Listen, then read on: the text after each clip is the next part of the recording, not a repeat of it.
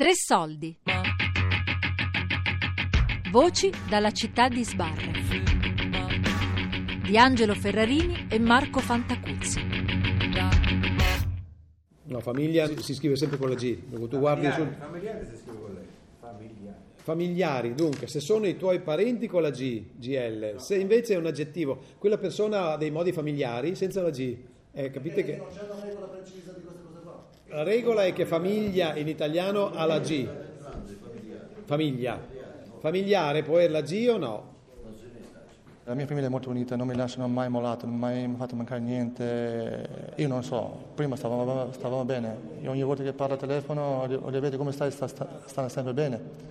Dicono bene, bene, bene, bene, però un giorno gli ho detto ma, ma state sempre bene, non, qualche raffreddore così non c'è, no no grazie a Dio stiamo bene, non ti preoccupare, noi vogliamo che tu stia bene, questo qua, insomma, eh. però quando ci sono le feste, Natale, Capodanno, all'estate che si riuniscono tutti quanti insieme, dove c'è il tavolo grande, mettono la mia fotografia, mettono il piatto come tutti quanti altri, il bicchiere di vino, cose qua, e siccome fosse io presente, lì dice. Però dice, loro dicono, lui manca fisicamente, dice però è sempre, è sempre in mezzo a noi. Poi quando vengono qua, mia mamma sempre le, le, lacrime negli occhi, siccome forse c'ha, schiaccia il bottone, eh, il tasto e, e scivola le lacrime, appena sente mia voce, appena, appena mi vede. Eh, mio padre un pochino ultimamente si sta mantenendo tanto, non piange più perché l'ultimo colloquio gli ho detto se voi piangete ancora vedo qua a piangere io vado via non, perché non, non, esiste. Quando la prima volta ho visto i miei figli eh, volevo scoppiare a piangere perché là ho capito davvero il male che avevo fatto io ai miei figli. Cioè non ci avevo mai pensato prima, nel senso ci avevo pensato, sì, pensavo ai miei figli, però quando ho visto i bambini con i lacrimoni mi sono sentito davvero male, mi sono sentito una nullità, mi sono sentito una persona inutile, cioè che cosa ho combinato? Ho distrutto la mia famiglia, eh, ho distrutto la cosa bella che è la, l'infanzia dei miei bambini. Io sono cresciuto con mio padre e mia madre sempre uniti, sempre vicini, perché mio padre è un muratore da una vita, mia madre casalinga, eh, sono nato nell'amore. Questi bambini sono stati sfortunati ad avere un padre come me. Visto che devo uscire, stavo sistemando la posta, le carte in cella. Un mio compagno mi ha detto: Ma lo tieni ancora la posta? Io ho detto io non tutta, lo tengo, in particolare di mia figlia lo ce l'ho tutta la posta che mi ha, ma sono tante lettere. Allora stavo guardando proprio le prime lettere che lei scriveva, no? mm. proprio i disegni, le cose che faceva, proprio belli, perché lì vedi anche la, il cambiamento della, scritt- della scrittura, come si continua a scrivere un po' meglio. Allora con i compleanni, per, eh, tutte lì con questi disegni, sono, sono importanti perché è l'unico modo per, farlo, per capire qualcosa dai propri figli, mm-hmm. proprio la posta e la scrittura.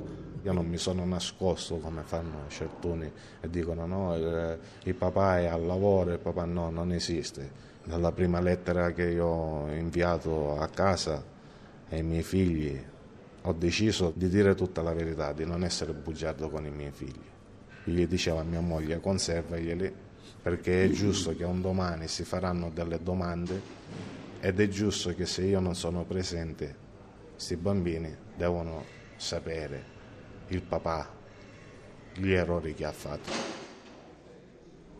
Cara Dalgisa, posso dire che sono fiero dei miei figli, sapendo in quale condizione li ho lasciati Ogni mattina quando mi lavo la faccia chiedo al nostro Signore di dargli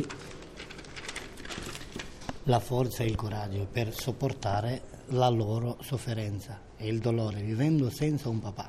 Quando ho letto la sua lettera, il mio dottor mi diceva, vedi Slavissa, esistono delle persone che pensano diverso per i carcerati, sai, le persone fuori pensano e dicono che noi qui dentro siamo le bestie con due teste, metteteli in galera e buttate la chiave. Non è così. La cosa è certa, è che chi ha sbagliato e commesso un reato è giusto e debba pagare, ma secondo me ci sono modi e modi di pagare. Uno di questi sarebbe lavorare fuori dalle strutture carcerarie, come esistono negli altri paesi, perché se un uomo ha sbagliato quando aveva 20 anni è dentro da 10, sono 30 e sicuramente ha un altro modo di pensare. È giusto avere un'altra possibilità perché ognuno di noi ha qualcuno fuori dalla mura che pensa a noi, tutti possiamo sbagliare. La prima cosa che fanno tutti i detenuti quando vengono chiamati a trasferimento, si buttano come un razzo, subito vanno al razzo dalla posta, si prendono la posta, è la prima cosa importantissima, perché, perché la posta qua in carcere è sinonimo di esistenza, pensa come è triste fare un anno, due anni, tre anni se tu non ricevi posta, è una cosa che mentalmente ti annienta. Le lettere è un altro aspetto diciamo, che aiuta a sentirsi ancora persone perché mantieni in qualche modo un contatto con l'esterno. Perché al di là dei colloqui, la telefonata, con tante altre persone che non possono dire nei colloqui o per un mantenimento di ulteriori rapporti, spiegare certe cose o essere di aiuto a chi ti è fuori, rispondendo con una lettera, o anche per un semplice diciamo, mantenere contatto, la lettera è una cosa importantissima. Ma qua il problema poi legato alla lettera è anche quello che non sempre le lettere arrivano a casa o arrivano in carcere. Questa è la faccenda. Problema poste o cosa? Purtroppo mia famiglia all'estero non, non abitano qua. Io del 20 dicembre non ricevo lettera, neanche mia famiglia riceve lettera. Io ho scritto più di 7-8 lettere e non lo hanno ricevuto. Loro mi hanno scritto e io ancora non ho ricevuto lettera da loro. Mi dicono che la posta in Italia a volte è un po', è un po lenta, un po' complicata. Io scrivo a Spagna, scrivo a Svizzera e scrivo a, a New York anche otro detenuto le ha capitato lo stesso, es decir, no, no, no soy está en la expectativa de esperar una letra, esperar. Y siempre cuando el postino arriva e eh, non dice mi nome, io mi quedo deluso. Ricevere una lettera qua in carcere è un po' come se ti abbraccia qualcuno, è il modo di dire anche guarda, qualcuno mi vuole bene, non è che la scrittura io l'ho scoperta in carcere. Anche fuori, leggere e scrivere mi è sempre piaciuto, cioè a voi vi verrà da, da, ridere, però ero uno di quelli che faceva il, il, delinquente ma non disdegnava di leggersi due pagine di un libro prima di dormire. Scrivo perché, perché ti dà libertà, cioè, scrivo perché, perché un po' ogni tanto, ogni tanto ci si prova vergogna, un senso di pudore a dire qualche cosa a qualcuno a quattro occhi. Invece con la penna ti senti forte, forse perché sai che dici la penna non mi giudica. Scrivendo non verrai interrotto in quel momento, non verrai guardato, non ci saranno gli occhi che esprimono, tu sai che sei solo te stesso. Quindi ecco perché scrivo, scrivo. Scrivo però se c'è una cosa che non ho mai scritto, non, non ho mai scritto a mia madre ti voglio bene No, no, no, non gliel'ho scritto mai. Io scrivo, ho scritto tante volte lettere d'amore ad una mia musa ispiratrice. A me mia mamma mi è morta quando avevo 15 anni, però ho un padre anziano che non vedo da oltre 20 anni, poi ho una sorella con dei nipoti che ci sentiamo via, eh, via per telefono o, o, o epistolarmente, però sono lettere dove sì, l'affetto traspare sempre, anche solo nel dire un ciao l'affetto traspare sempre, però non è che poi sì. dopo tanti anni non ti metti lì a scrivere sempre le stesse cose. La scrittura è un veicolo importantissimo che riesce a prendere quello che è dentro e portarlo fuori, anche che non lo dedichi a nessuno, anche che non hai un interlocutore, però quel pezzo di carta è, mm-hmm. è importantissimo, ti arricchisce, è una sorta di messaggio in bottiglia che speri che qualcuno lo ritrova. Più che altro spero di trovare qualcuno che possa avere la, la sensibilità di leggere i tuoi sentimenti, perché poi sono sentimenti.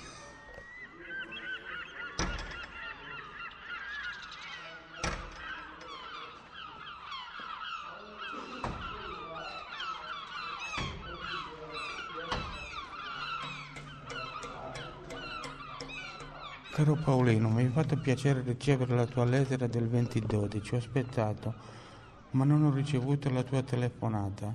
Spero non sia avvenuta quando sono entrata ad opera per gli auguri di Natale ai detenuti. Don Marcellino mi ha dato la tua lettera da leggere, è molto bella, mi sono commossa e sono contenta del cammino che stai facendo. Penso sia un'ottima preparazione per la tua uscita dal carcere quando potrai rifarti una vita bella, tra parentesi, perché ne hai le capacità e perché hai sperimentato l'affetto e la bontà dei volontari. Ora lascia alle spalle il passato, devi pensare al futuro e se ti fa piacere potresti parlare con il nuovo cappellano e chiedere di poter entrare, me e Don Marcellino, con un colloquio con te. Penso che tu debba fare una domandina. Comunque mi spiace proprio se tu mi hai chiamato il 20, 12 e non mi hai trovato, perché ho visto sul mio cellulare uscendo da opera che c'era stata una chiamata con un numero sconosciuto. L'ho aspettata tanto, credimi, mi spiace non averti potuto sentire. Prova questa strada con il cappellano, verrei volentieri a colloquio. Ah, non dimentico mai, ti penso spesso e rido quando penso alle nostre chiacchierate spiritose. Ti auguro un nuovo anno ricco di soddisfazioni, di voglia di donarti a chi ha più bisogno di te e di vederti presto libero. Auguro questo a te a tutti un tenero abbraccio ricco di simpatia, affetto e gratitudine per le cose belle che mi hai scritto e che mi hanno arricchito il cuore. Con affetto grande sua Stefania. Ti prego fai la domandina perché ho tanta voglia di vederti. Sai cosa non passa in carcere proprio? No. Proprio quando tu aspetti un colloquio con i familiari, eh, se forse loro vengono 10 minuti di ritardo, un'oretta più tardi, così no? stai in ansia se tu sei preparato perché ti svegli mattina presto, ti prepari tutto, eh, cerchi di farsi più bello, di, starti, di, fare una bella figura davanti ai familiari per non deluderli, no? così per farti vedere guarda che sto bene. Qua. Se loro dicono guarda che alle 10 siamo là, o vengono a mezzogiorno o vengono all'una, siccome forse qualcuno ti ha tolto metà de, della tua vita. Quando ti chiamano oh, ti riprendi, respiri proprio liberamente, dici oh meno male sono arrivati perché chissà per la testa al momento passano tante cose un giorno, il 4 agosto del 2012, abbiamo fatto il primo colloquio. Quella mattina mi sono alzato molto presto pensando cosa dire io a questi ragazzi, a questa donna dopo sei anni. Arriva la gente e mi dice colloquio. Vabbè, ho sceso piano piano durante le scale, sono arrivato alla sala dei colloqui Aspettavo lì, si apre la porta, entrano due ragazzine molto belle, eh, ragazzine bellissime. Dietro a loro entra una donna con gli occhi gonfiati. Alla fine un ragazzo che chiude la porta, è un uomo, cavolo. Quanto li ho visto non sapevo cosa devo fare, urlare, piangere. Allora ho pensato, va bene, meglio abbracciarli, stringerli. Così li ho abbracciato, abbracciato, salutato, ci abbiamo messo seduti. Il figlio più grande e la figlia più maggiore. Mi domandavano sempre qualsiasi cosa, io rispondevo. La piccolina non mi parlava mai niente, rispondeva solo che io chiedevo qualcosa. Allora io ho pensato, sicuramente stanca il viaggio, dovevano andare a Serbia, Austria, poi Italia e lei stanchissima. Meglio non parlare tanto di questo. Sono passati quasi due giorni, allora volevo richiamare a casa a chiedere come stanno, come è andato il viaggio. Mi risponde la piccola proprio. Ciao papà, ciao piccola, come stai? Sei ancora stanca del viaggio? Sai papà, io non sono stanca e manche ero stanca quando ero in Italia. E allora perché io domando, perché contrario ai tuoi fratelli non mi rispondevi, non mi parlavi? Allora a quel punto sentivo solo una voce che molto umida, allora ho capito che lei piangeva. E ho detto, piccola, parlami, che cosa succede? Io la chiamo Bibi, perché il suo nome è Billana, io la chiamo Bibi, parlami, che cosa hai, che succede? Allora dopo un secondo lei mi esplode in faccia tutto. Sì papà io non ti conosco.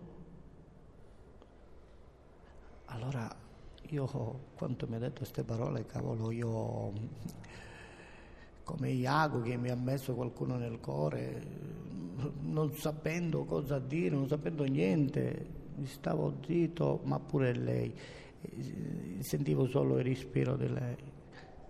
E meno male che è finito subito i dieci minuti che avevamo di questo telefono.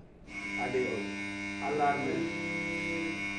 Ah, è finita? Ah, e quando finisce fa così? Ah no, basta. Siamo in fabbrica.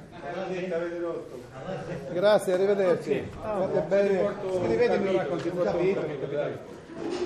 Voci dalla città di Sbarre di Angelo Ferrarini e Marco Fantacuzzi. Podcast su tressoldi.rai.it